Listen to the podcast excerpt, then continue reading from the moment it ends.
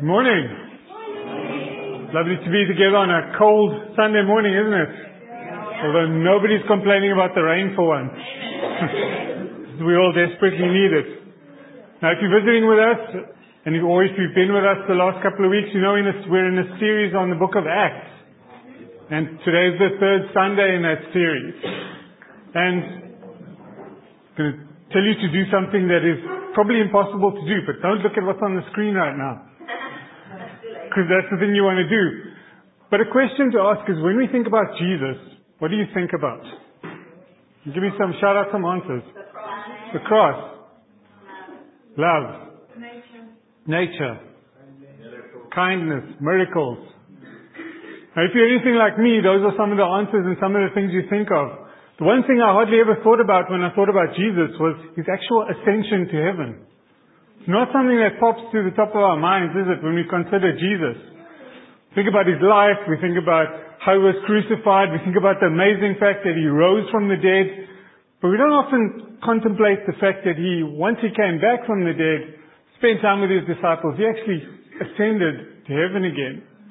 And we kind of relegate that to a, maybe even a footnote or a kind of a side thing in, in Jesus' story. But this morning we're going to explore that and see how it actually is a very core and key element to Jesus' whole story and to us understanding who Jesus actually is. But before we do that, let's pray. Heavenly Father, we, we are grateful that you are so powerful, Father. We're grateful that as Neil prayed this morning, Father, only you can produce water.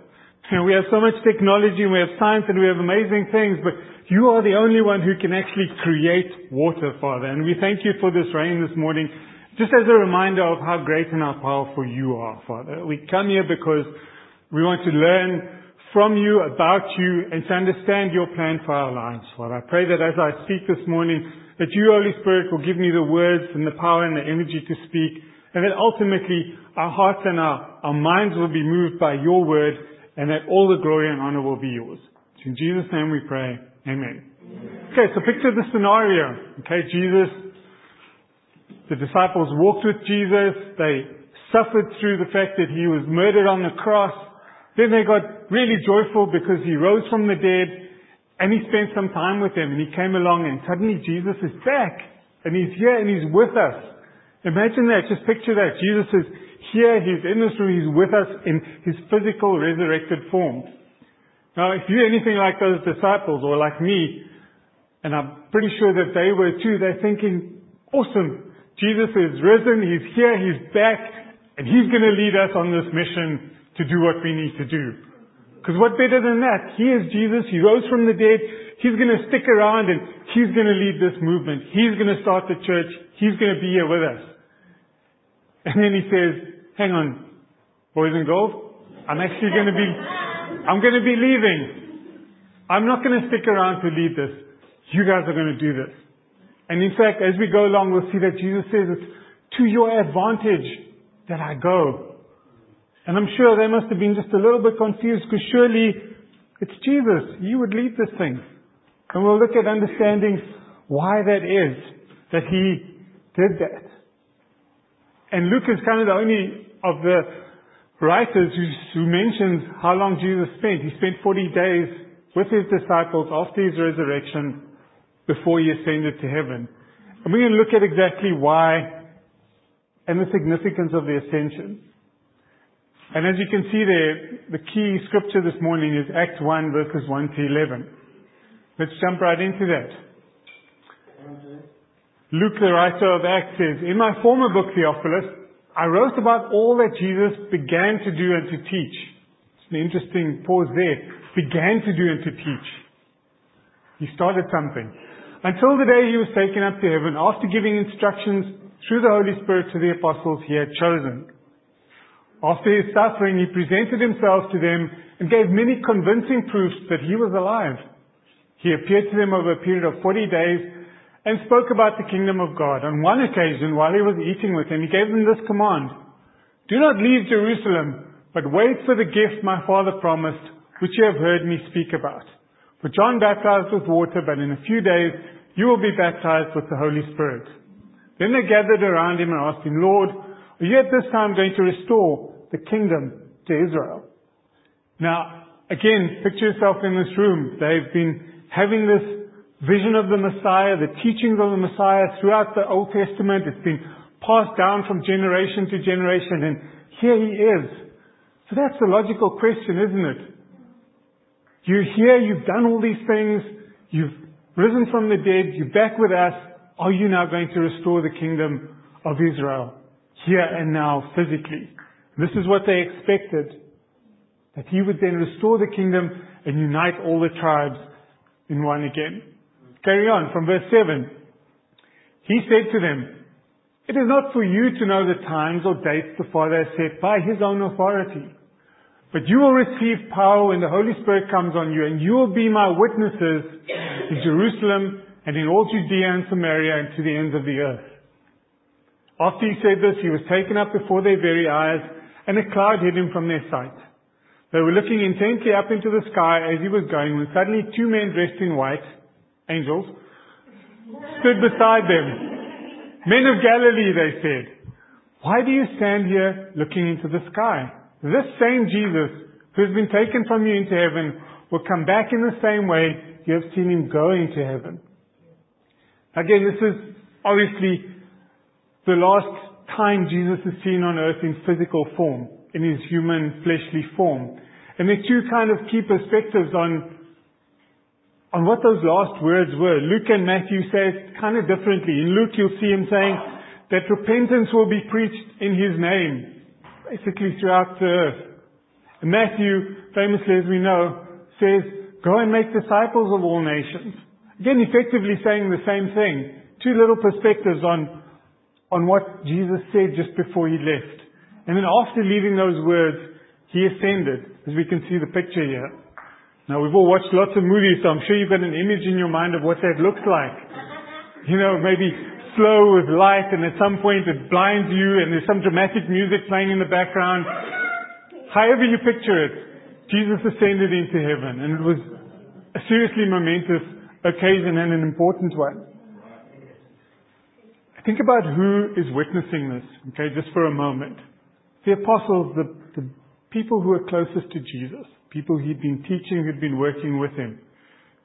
Now, would you describe them as a perfect bunch of people? Far from it. And here one of his messages mentioned them, described them as a motley crew. It's like a ragtag bunch of people, some more educated, some uneducated, just messing up all the time, doing all sorts of weird things. And this was the group that was going to launch this movement that would change the world forever. How do you go from being that ragtag bunch to being a group of people that did in fact change the world forever. And how do we know they did? Because we're sitting here this morning. That was part of the effect that they had. So what changed from this moment where they were standing there and Jesus ascending to them going out with such power and making all of these changes and having this impact in the world? In that, we look at what the advantages of the ascension. In John 20 verse 17, Jesus says, do not hold on to me, for I have not yet ascended to the Father. Mary's kind of clinging to him, being excited that he's back. Go instead to my brothers and tell them, I am ascending to my Father and your Father, to my God and your God.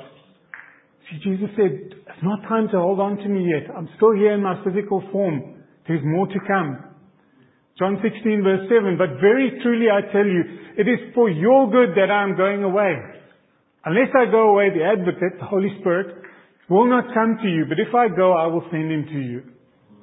Again, we think, surely Jesus here and now is better for us than Jesus somewhere else. Okay? Because that's how we focus sometimes. That's how we operate. Our leader, our king here and now must be better than him somewhere else. But he himself tells us, it's for your good that I'm leaving. I'm going away to make things better for you. Counterintuitive, isn't it? But we'll look, we'll run through eight quick points on why exactly it is in fact better for us. The first thing is, Jesus ascending means limitless Jesus for us and through us. Okay? Now, it might sound weird to say Jesus limited, now he's not limited. But he chose to limit himself when he came in human form, isn't it? He became fully flesh. He was just as human as you or me. Yes, he was God and flesh at the same time, but he still had limits of a physical body. So while it might seem that we've lost something by not having Jesus physically with us, we've actually gained immeasurably more. Because he is now unlimited by time, space, geography, any of those other things. There are no more restrictions. He's having conversations and closeness with Bongani while at the same time having intimate relationship with Natalie and still working in Kuda's life all at the same time. While doing that with Steve and Eileen in Florida, miles away, and Shawnee and Lindsay in Santa Fe. He physically could not do that when he was here in human form. Yet now being limitless, he can do all of those things for us and through us at the same time. John 14:12 says, Very truly I tell you, whoever believes in me will do the works I've been doing, and they will do even greater things than these because I am going to the Father. Now, here's the key thing. And this first point and the last point kind of hang together very nicely. But it all starts with this. Do we truly believe that we will do even greater things than what Jesus did when he was here on earth? Jesus did some pretty amazing things when he was on earth, didn't he?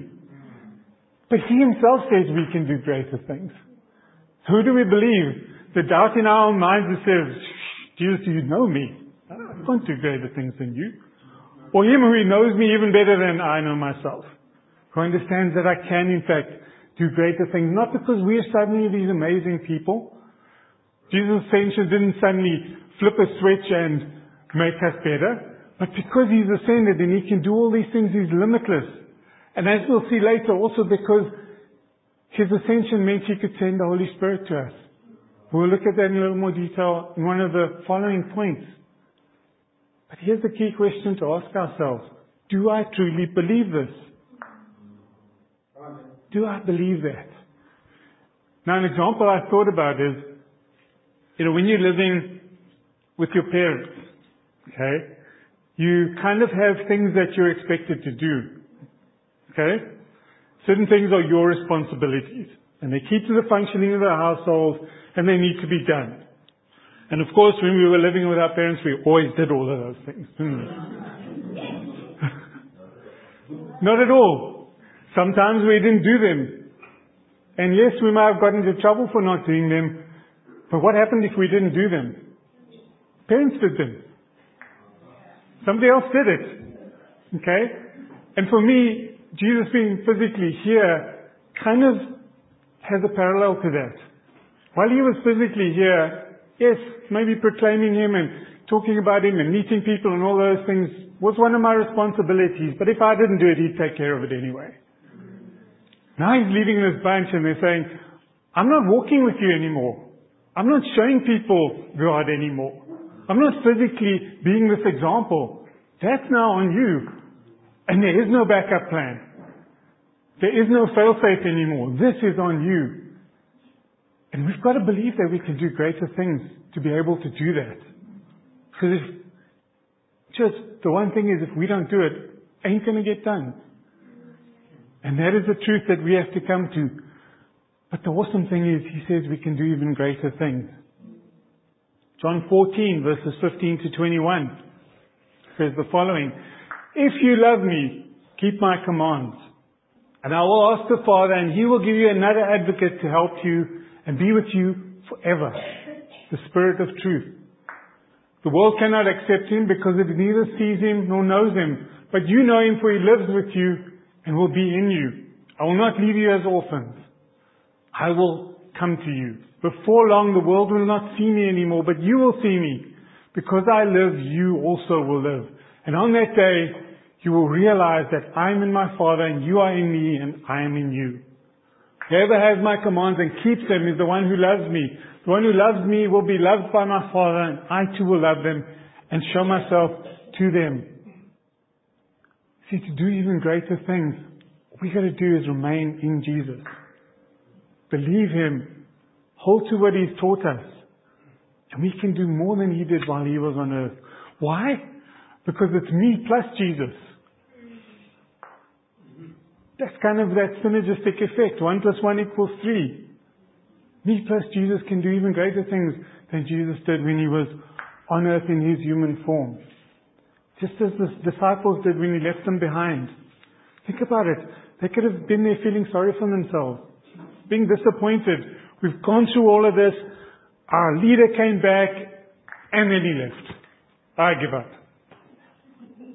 They didn't. They were energized by it. They believed what he taught. And they went on and they did even greater things. Jesus was limited geographically. In the centuries after that, the church spread throughout the world and still is spreading. So Jesus, limitless, is the first thing. The second thing is, his ascension celebrates his coronation as king. We often use the term, he ascended the throne. You might say ascended to the throne. You gotta go up and ascend to the throne.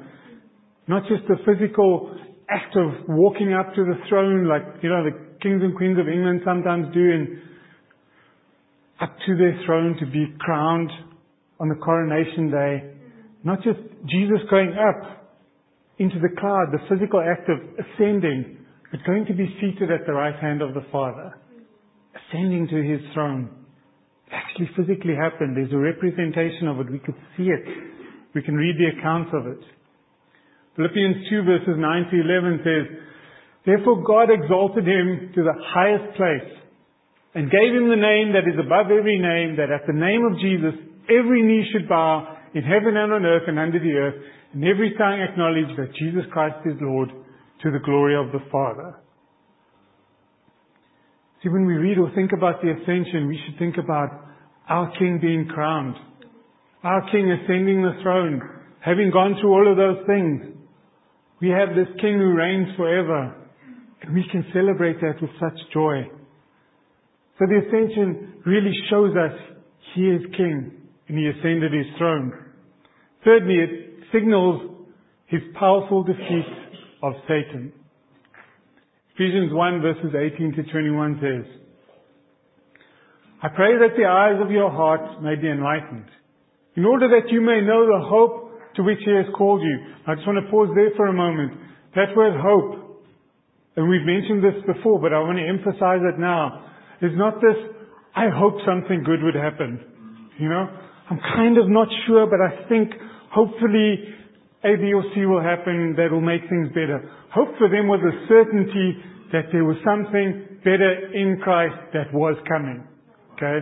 That God's plan was coming to fruition and that was their definition of hope. It was a certainty, not a hope, not a, a maybe. It was a certainty. That you may know the hope to which He has called you, the riches of His glorious inheritance in His holy people and his incomparably great power for us who believe. That power is the same as the mighty strength he exerted when he raised Christ from the dead and seated him at his right hand in the heavenly realms, far above all rule and authority, power and dominion. Now rule and authority there refers to the earthly rulers and authorities and everyone that he was then above. But the power and dominion we often kind of assume is the same. But that refers to Satan and all the dark, demonic, spiritual battle that was happening. So there's two aspects here. Jesus was over everything. He defeated Satan once and for all in this, in his ascension, far above all rule and authority, power and dominion. And that's forever.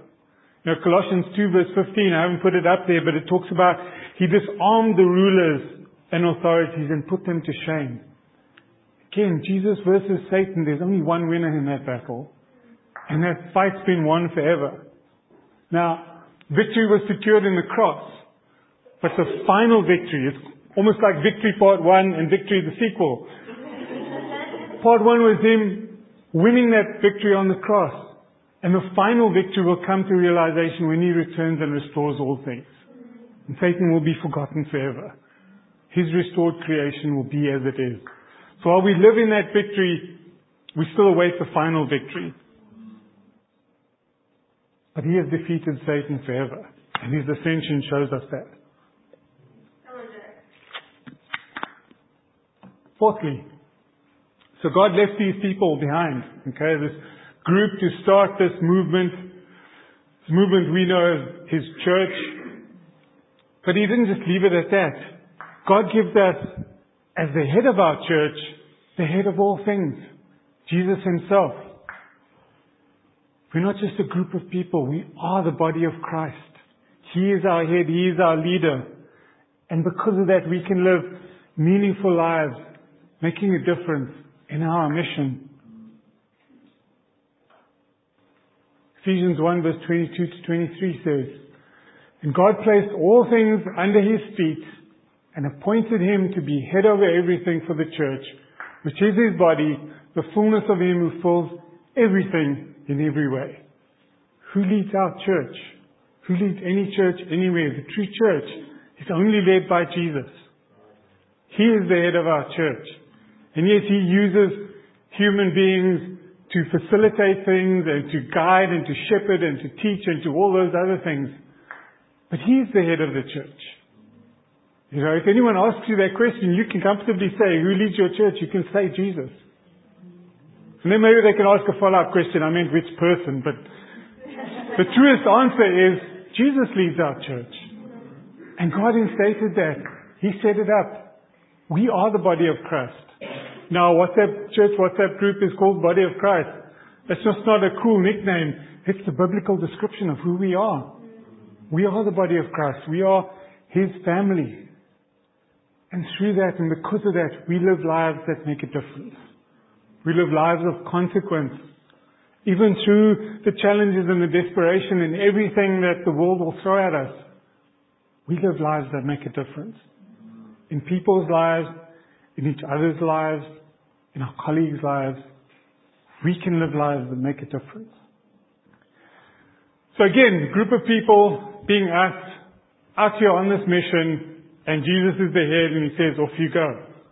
Not quite. You see, his ascension allowed him to also send gifts to equip the church to do this mission. It's just amazing how God works, how Jesus works. He doesn't just send us off, but he always gives us all the tools we need to do what we have to do. Ephesians 4 verse 9 to 12 says, make sure I've got the right passage there. I do. What does he ascended mean, except that he also descended to the lower earthly regions? He who descended is the very one who ascended higher than all heavens in order to fill the whole universe.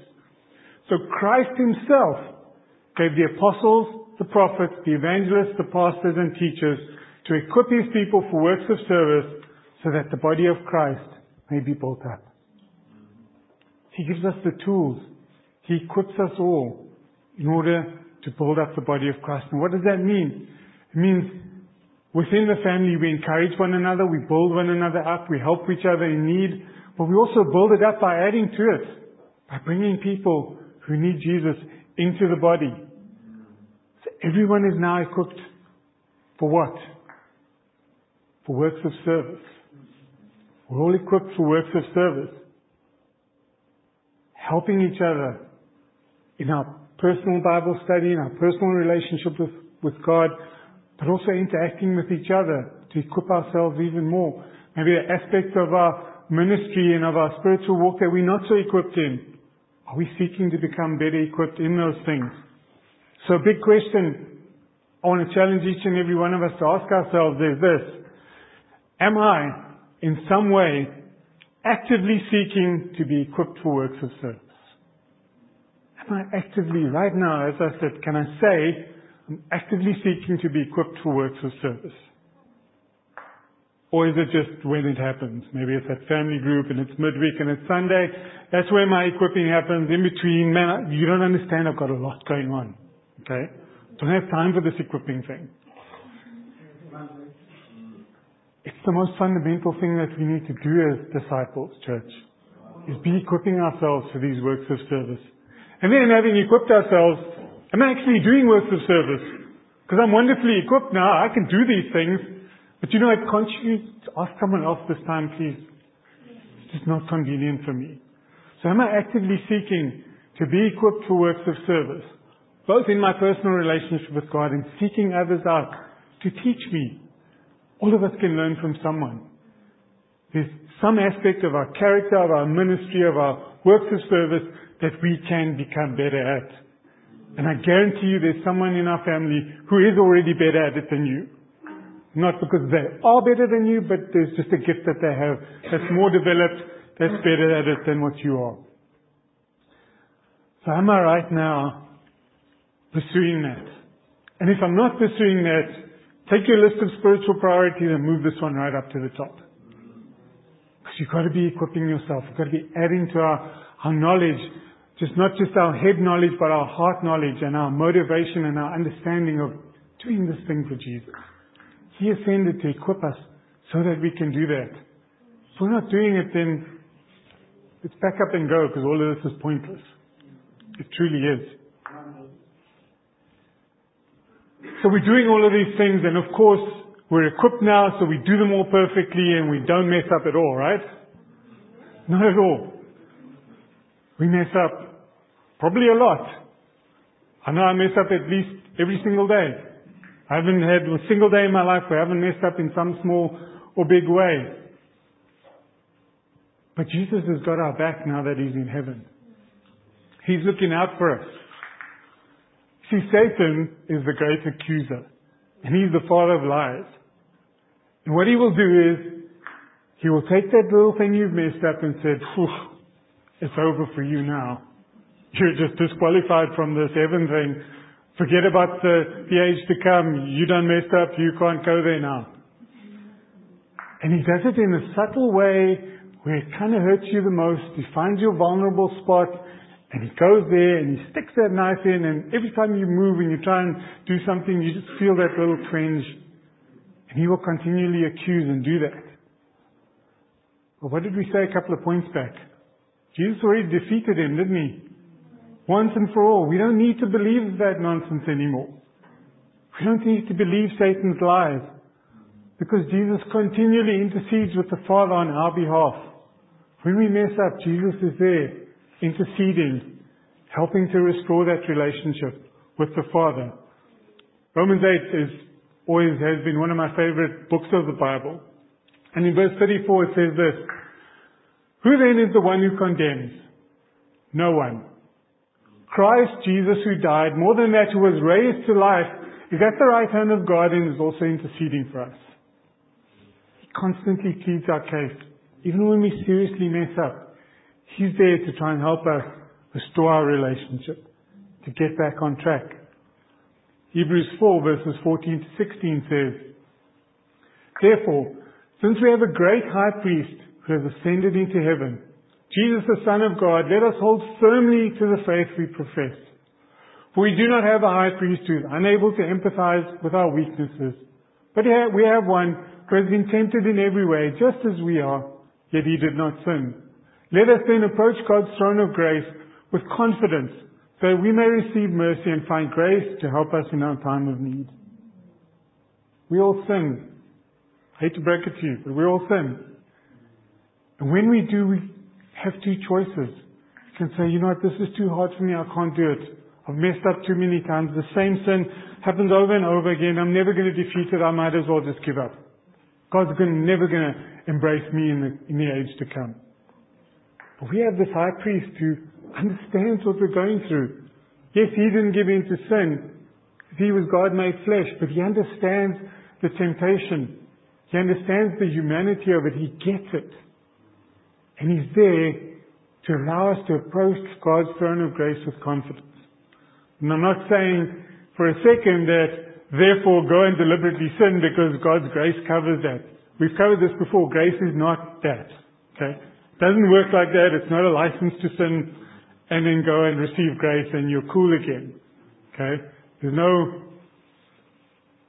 aspect, no single aspect of God's grace that ever works that way. Okay? However, when we are trying but we do mess up, God's grace kicks in. And because of Jesus and His ascension, we can approach His throne with confidence. Not looking at, you know, going there sheepishly saying, you know, I'm, I'm not worthy, I expect you to kick me out, God. Jesus is there saying, you know what? He's really trying hard and he will repent, Father. I don't know what the conversation looks like. It's complicated because it's the Trinity and one day we'll understand it. Don't need to understand it now. But Jesus is there pleading our case, giving us the confidence. to approach that throne and receive mercy and find grace in our time of need. And when is our time of need? When everything's going great and we're in a strong place spiritually and we're not sinning at all. No, our time of need is when we're at our lowest spiritual point. We're sending up a storm and we just can't seem to break out of the cycle. We want to, but we just, oh, no, just, oh, I messed up again. That's when we need this. That's when that confidence kicks in. It makes Satan's lies look stupid. Makes them look ridiculous. Because we understand that our God, our King, is interceding for us.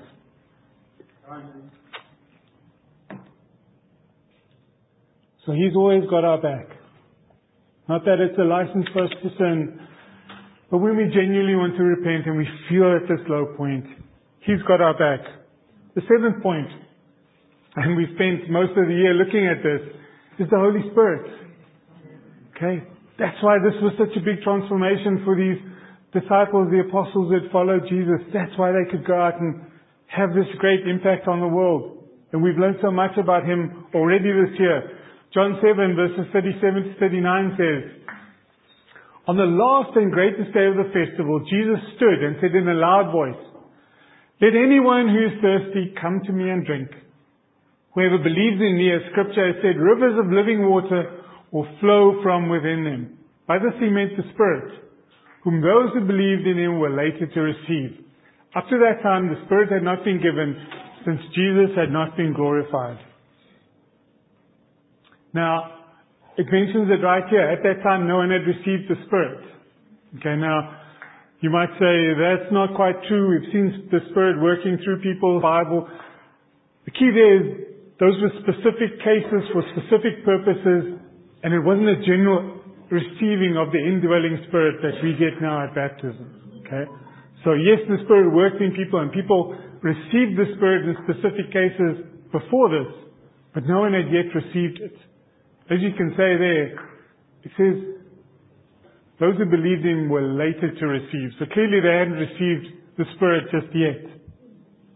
So this covenant, this new covenant that was Jesus was ushering in was just, I guess, superior and, and just so much more permanent than the old covenant. It was different. The old covenant was awesome and it had its purpose.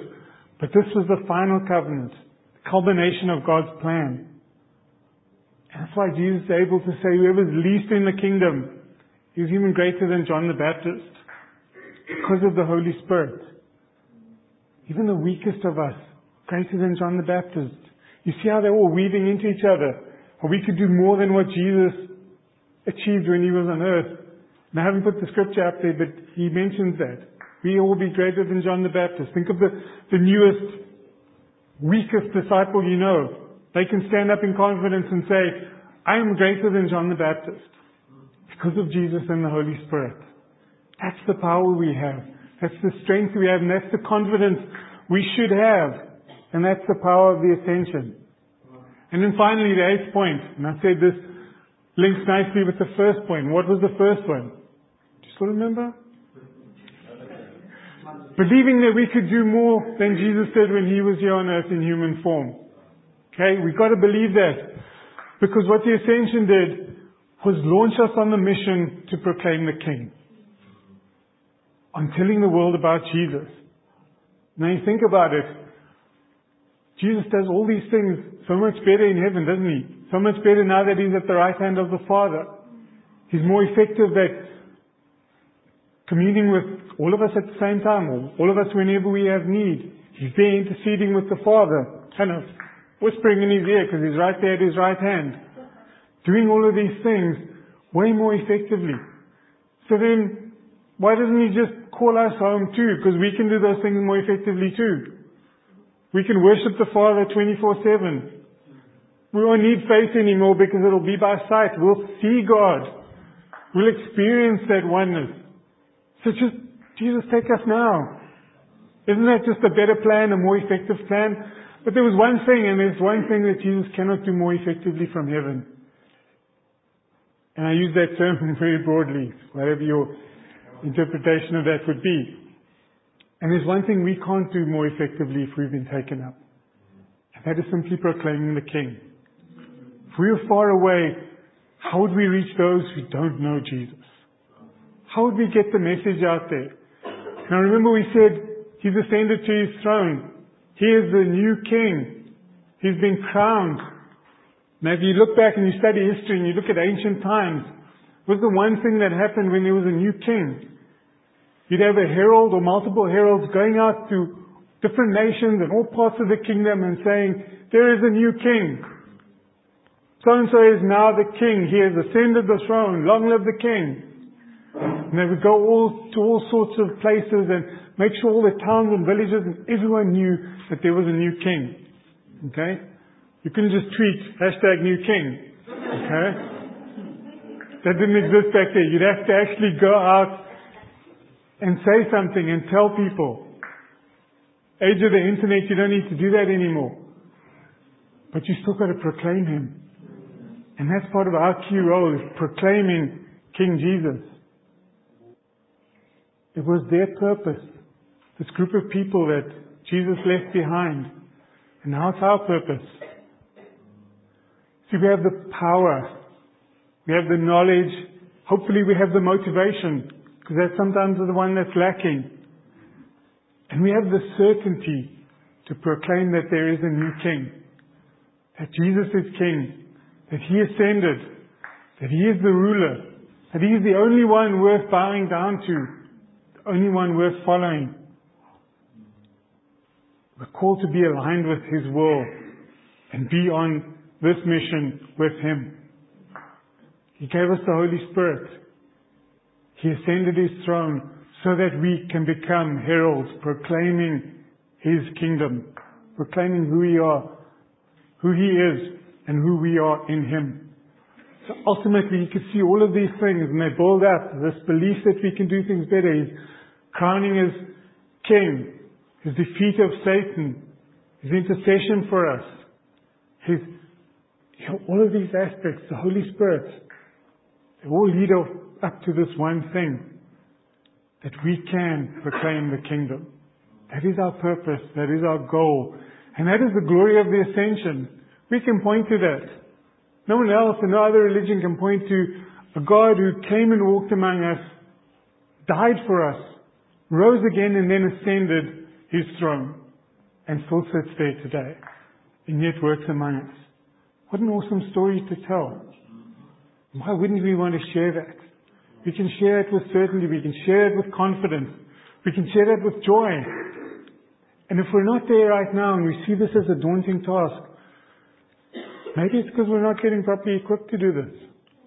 And maybe we just need to be having more conversations with each other not about the terrible rugby, but about how we can, we can easily talk about those things that, oh, sheesh, that was so bad. And look at this weather. Isn't the rain awesome? And we can say, isn't the rain that Jesus sent awesome? Small little change, and yet here we're proclaiming the King. It's easy to work those things into our daily lives, but are we excited about proclaim, proclaiming the King? That is our purpose. So church, when we think about Jesus' story, I challenge us to think more, not just about those things that we've been taught all our lives and the things, the obvious things, but let's celebrate His ascension. Because our King ascended the throne, and we have an exciting story to tell. We have an incredible proclamation to go out and make. And through that, someone proclaimed that to us, our lives were changed. Imagine how we can change others' lives for the better. Help them to be part of the story. Let's pray. Heavenly Father, we are just, we always stand in awe of you, Father. We, we look at everything you have done and everything you continue to do and we just are grateful, Father. We're grateful for your mercy, for your grace, for the sacrifice of sending Jesus to, to die for us, to rise again, but also to ascend the throne. That we can look up and understand we have an incredible King. We have a King to, to celebrate, to proclaim, to be excited about, to love, to honor, and that the glory, Father, will be yours. That you, Lord Jesus, will take that pride of place, that number one place in our lives and in our hearts and in our minds. And that others will see that and that we'll be willing to open our mouths to how incredible King Jesus is. Now, you are the only one that we serve. And I pray that as we leave, we'll not be discouraged, but we'll be excited and encouraged by this news.